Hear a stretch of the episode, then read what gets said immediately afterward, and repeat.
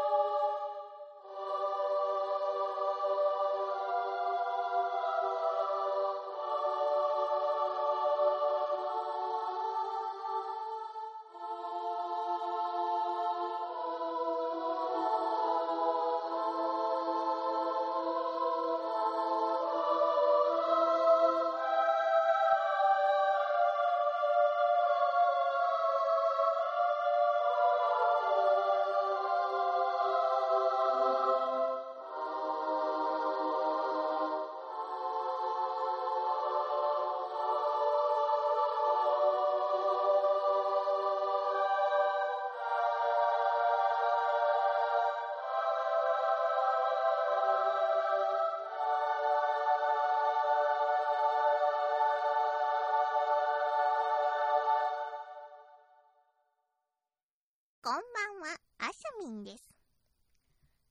誰得ラジオ。この番組は、まさやんとかいうやつが、怪談だのオカルト話だのをダラダラ喋るだけの、聞いたところで誰も得をしない、とっても残念なラジオとなっております。怖い話がお嫌いな方、まさやんみたいなやつの声なんて聞きたくねえやという方は、今すぐ聞くのをやめていただければ幸いでございます。無理をして聞くようなものではありませんので、その点よろしくお願いいたします。というわけで、さっさと始めろ皆様こんばんは、まさやんです。誰得ラジオ第231回となります。今回は、ほんのりと怖い話より7台お届けいたします。では、さっさと始めましょうか。こんばんは、あしゃみんです。誰得ラジまさやんとかいうやつが一人でやってる。オ誰得ラジ怪談だのオカルト話だのをダラダラ喋ってるだけの、オ誰得ラジオ。聞いたところで誰も得しない、とっても残念な、誰得ラジオ。毎月2回、14日と28日に更新の、誰得誰得ラジ誰得ラジオは俺が言うんやでは、参ります。ほんのりと怖い話より、井戸の埋め立て。公務員の知り合いから聞いた話。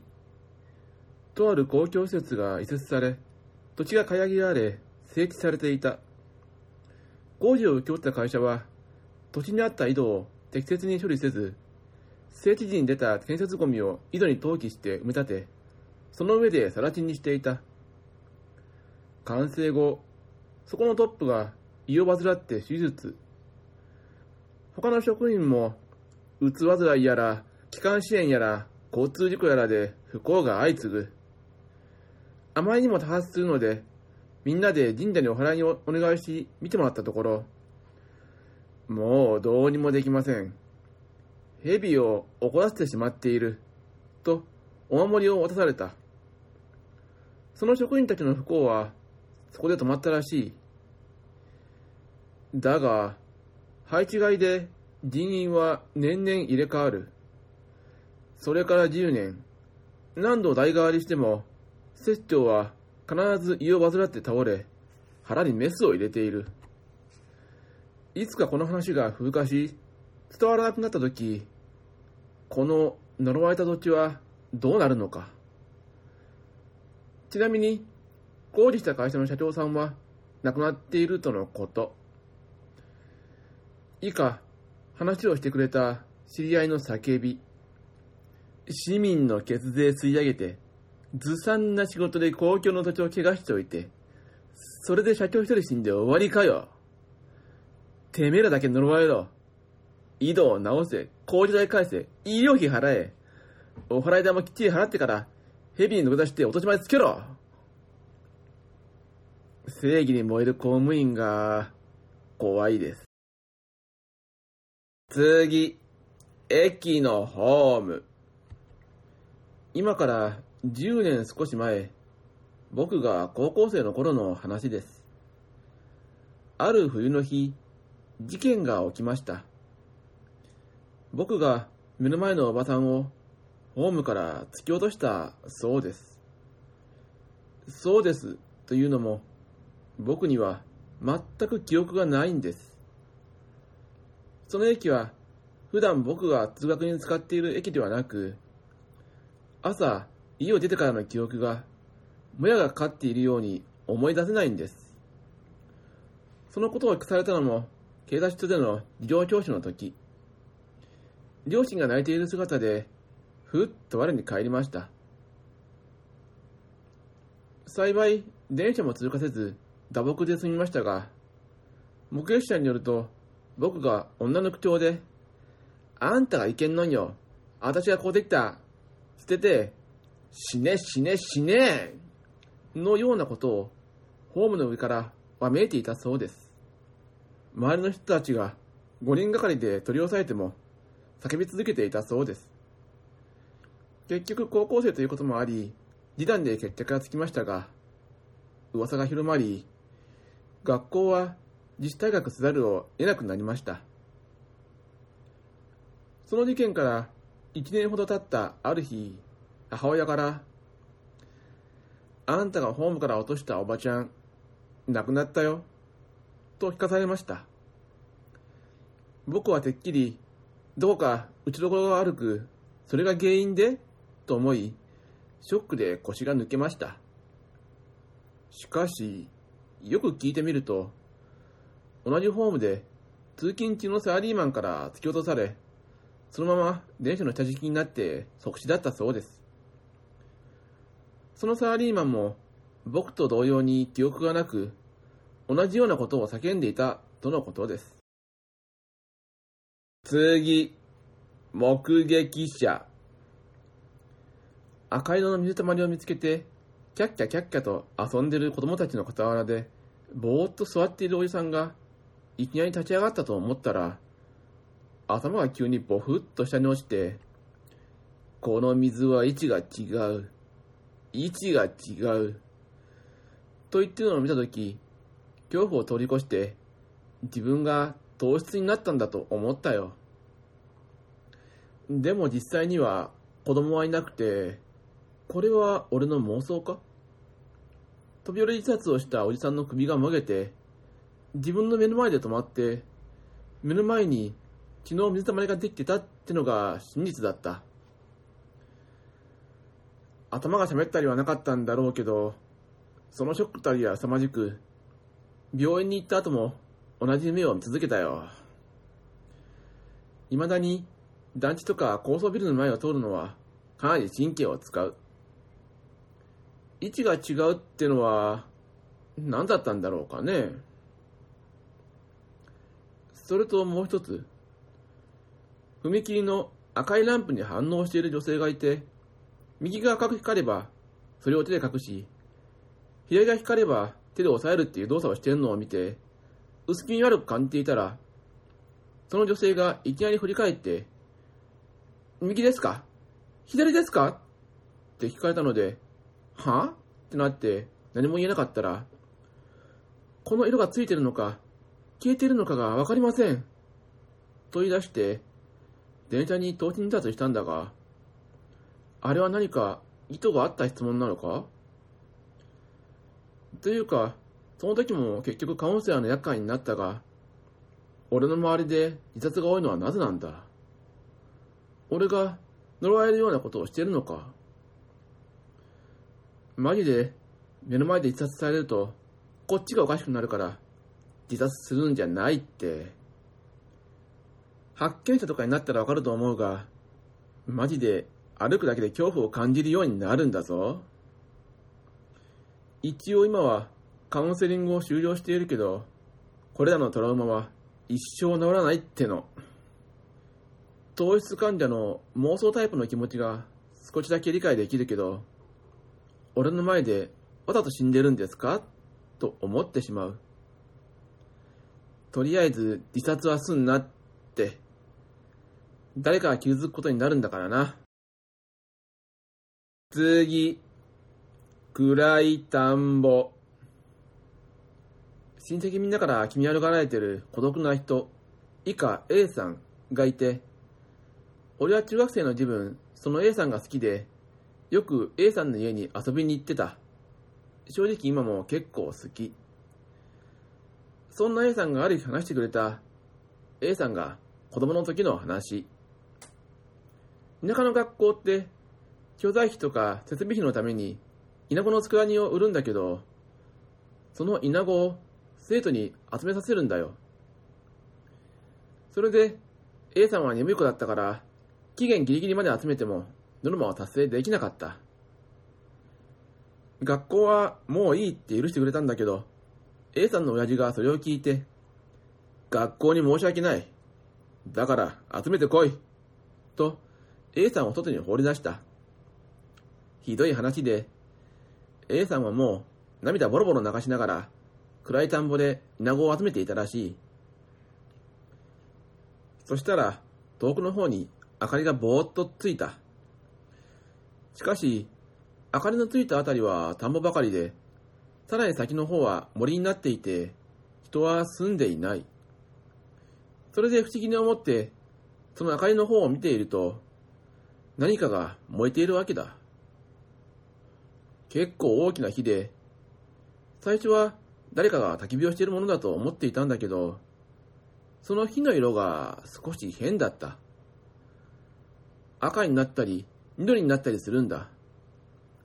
おかしいなぁとは思ったらしいが怖くはなかったそうだ。むしろ綺麗に思ったらしくずっと見ていた。それでずっと見ているといきなり後ろが眩しくなった。A さんの母が A さんを探しにやってきていたんだ。A さんの母は怖い顔をしていつまで集めてるんだ？と A さんに怒鳴っただ、だって、と、火の方を指さしても、A さんの母は、ただの焚き火だ、と言う。A さんが家に戻った時には、午後9時を過ぎていた。家を追い出されたのは午後7時で、火を見たのはすぐだと言うから、もう2時間も経っていたわけだ。次の日、その場所で人だかりが起きていた。警察もいて、まあ、この手の話を聞いたことがあるなら、大体予想がつくだろうけど、燃えていたのは、人だったんだな。その話を聞いて、気味悪いねって俺が言ったら、A さんは、でも、綺麗だったんだよ。って。次、置いていった。某飲食店で深夜バイトしていた時、ほんのり怖いことがあった。ある日、興奮した様子の大学生男が5人で入店してきた。どうやら地元で有名な心霊スポットへ行ってきたらしく、注文そっちのけでその話で盛り上がっていたんだ。30分ほどしてもう一人連れがやっていたんだけど、そいつは席に着くなり、なんかやべえよな、お前。変だろ？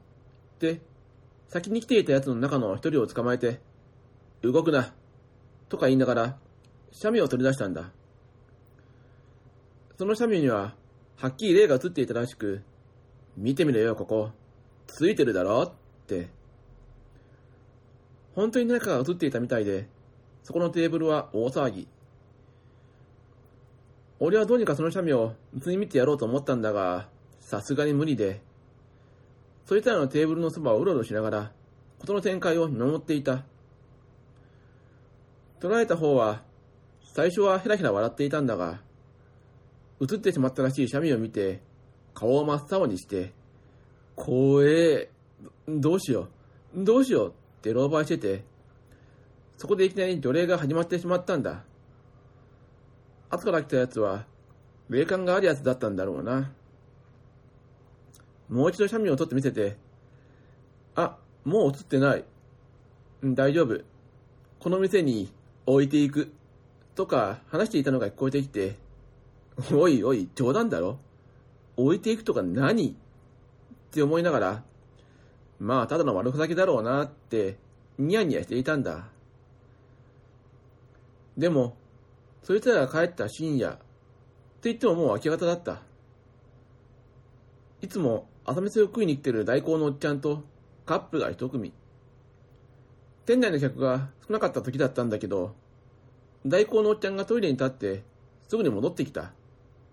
で、俺に、男用のトイレで女の人が床に座ってるとか言い出すわけ。酔っ払いでもいるのかと一緒に確認しに行ったんだけど、誰もいない。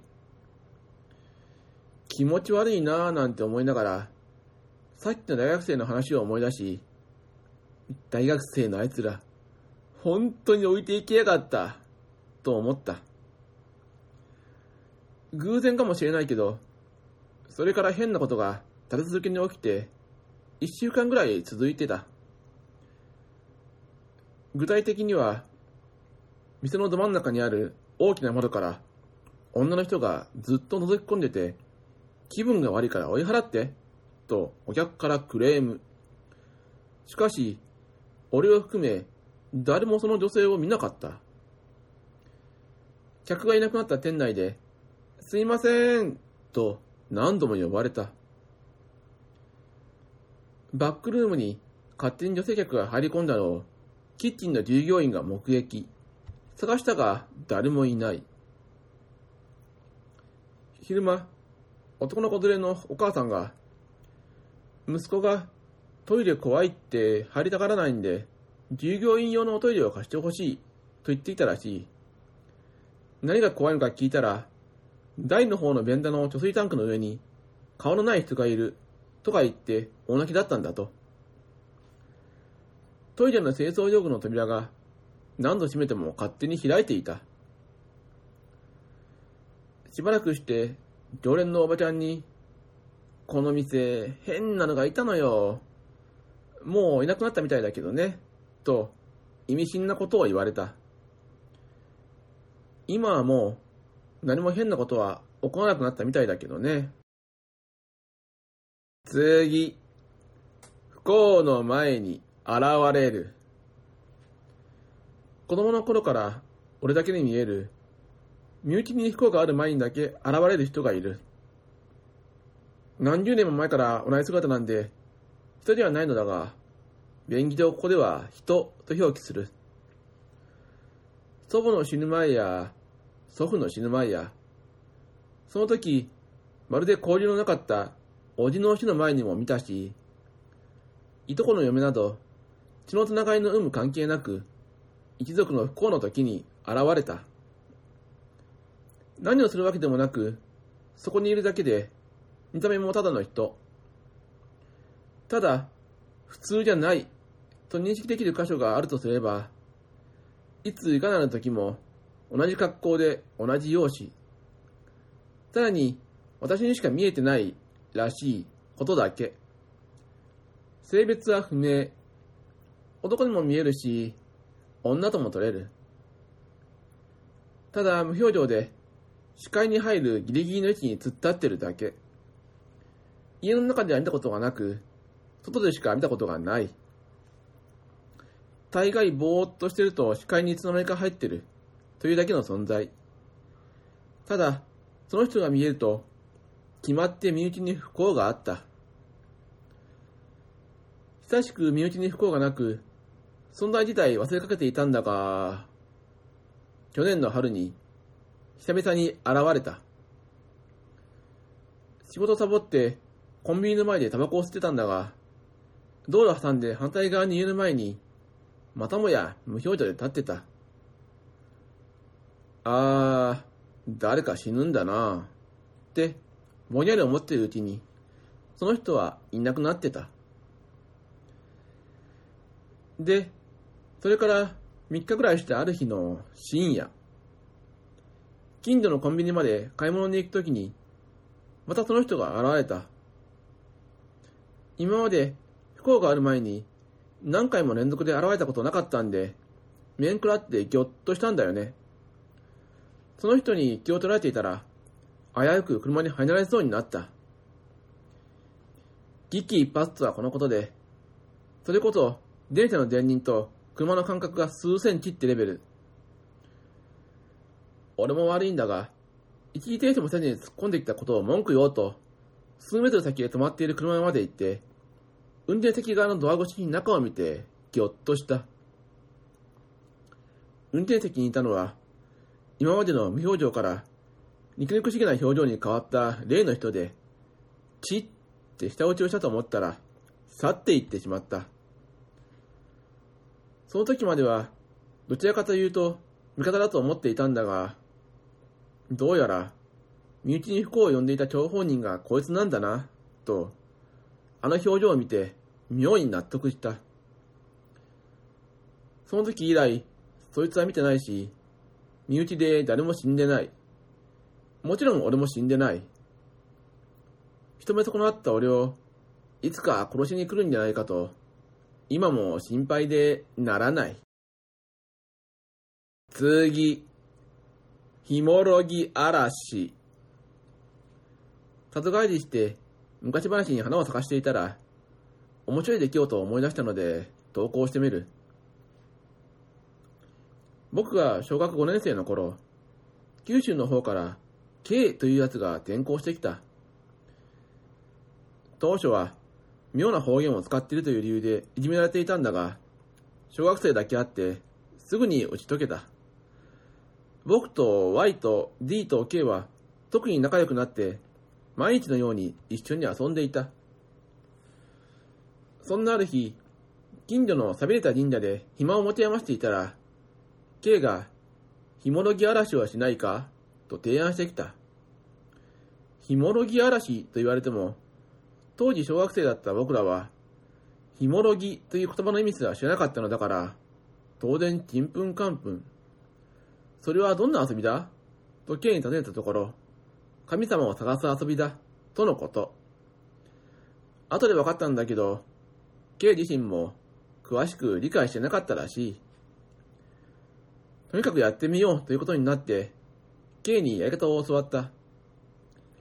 手順は簡単で、神社の境内でどんぐりを集めて、そのどんぐりを神様のいそうな場所に土を持って建てるというものだった。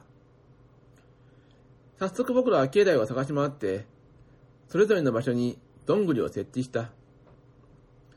僕は霊感とかそういうのには疎いので、深く考えず、木の根元に設置。Y は、神様ならヤシオにいるだろう、とヤシオに設置。K は、鳥居の足付近に設置。D は、腰をかけるのにちょうど良さそうなサイズの苔むした岩の上に設置した。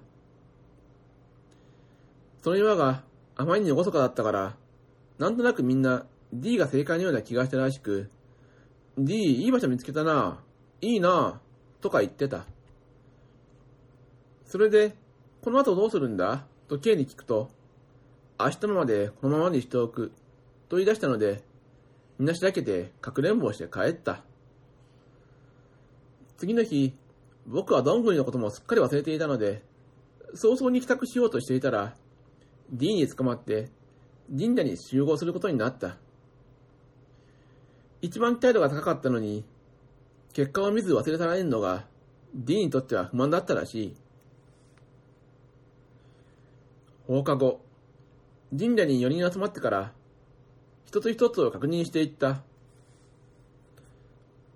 僕と Y と K のどんぐりは何事もなくそのままの姿で残っていたんだが、D のどんぐりだけは土が崩れて倒れていた。K 曰く、どんぐりが倒れていたら正解だ、とのことで、D は大喜びで、ほら見ろ、俺の勝ちだ、と誇らしげだった。すると K が何やら神妙な顔をして、倒れたのを見たのは初めてだ。今まではこんなことはなかった。どうしよう。と、ぶつぶつ言い出した。不安そうな K を見て、D も先ほどとは一転して、もしかして俺何かまずいことしたか？と、おろおろ。K が、実はこれ、前の学校で危ないからするなって先生に言われてたんだ。と言うと、Y が、D が正解したからって嫉妬してんだろ。とおちょくっていた。僕はどうでもよかったというか、その日はドラゴンボールの放送日だったので、早く帰りたかった。なんとなく気まずい空気の中、その日は皆何事もなく帰宅した。翌日、学校へ行くと D の姿がない。朝礼が終わった後、先生から D は病気で休みだと告げられたので、昨日のことを思い出して不安になった僕らは、D の家へ見舞いに行くことにした。出迎えた母親が予想以上に悲痛そうな顔をしていたので、これはただ事じゃないと分かった僕は、急に罪悪感に駆られて、丁寧に持たせてくれる D の母親の顔を直視できなかった。言われるがままに2階の D の部屋へ案内され、そこで見たのは、尻を倍ほどに晴らした D の姿だった。腹の熱で意識が朦朧としているのか、D は僕らの存在に目もくれず、うんうんうなっていた。母親が言うには、今朝起きた時には、すでにこんな状態だったらしい。どうすることもできず、僕らは D の家を後にした。帰り際に K が、俺のせいだ。D は、たたられたんだ。と泣きそうな顔をしていた。その後、K が父親に訳を話したようで、父親は、しこたま K を叱りつけ、D の母親に謝りに行き、神主を呼んでお祓いをすると、すぐに D の晴れは解放に向かい、一週間後には学校に来れるようになっていた。後で、K の父親から事情を聞いた D が教えてくれたんだが、ひもろぎ嵐は K の前の学校で誰ともなく始め出した遊びらしく、霊的な意味合いより、設置したものを踏んで気がりが出たので禁止されたらしい。どんぐりに特別な意味はなくて、境内にある尖ったものなら何でもよかったそうだ。D の尻の腫れも、たたりだったのかどうか、未だにわからない。という思い出話で盛り上がっているうちに、その神社に初詣に行こうということになった。D は、さすがにもう神様も許してくれてるだろう、と古傷を忘れたように軽快だったが、一段で足を滑らせて、思いっきり紐ついてました。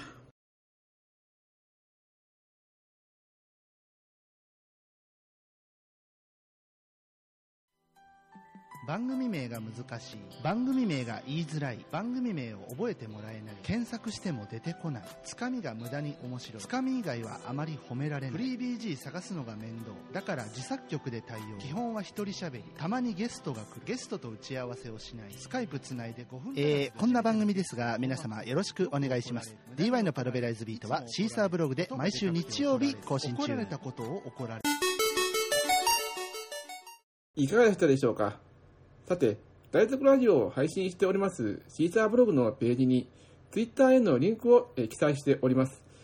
えご意見、感想その他ございましたら、えリプライでお願いいたします。えダイレクトメールは受け付けておりません。では、この辺で終わりにしておきます。さようなら。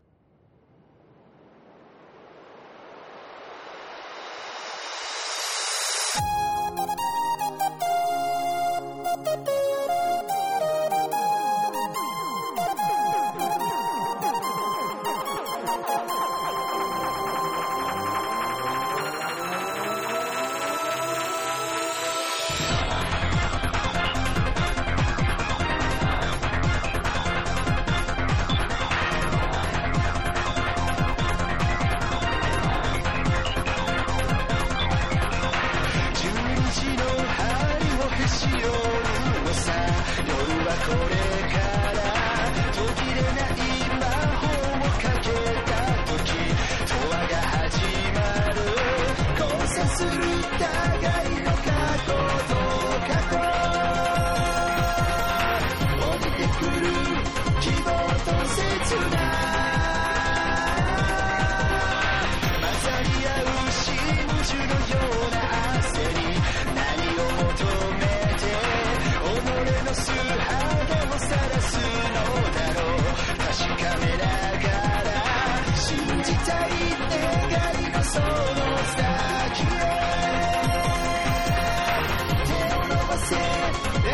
「孤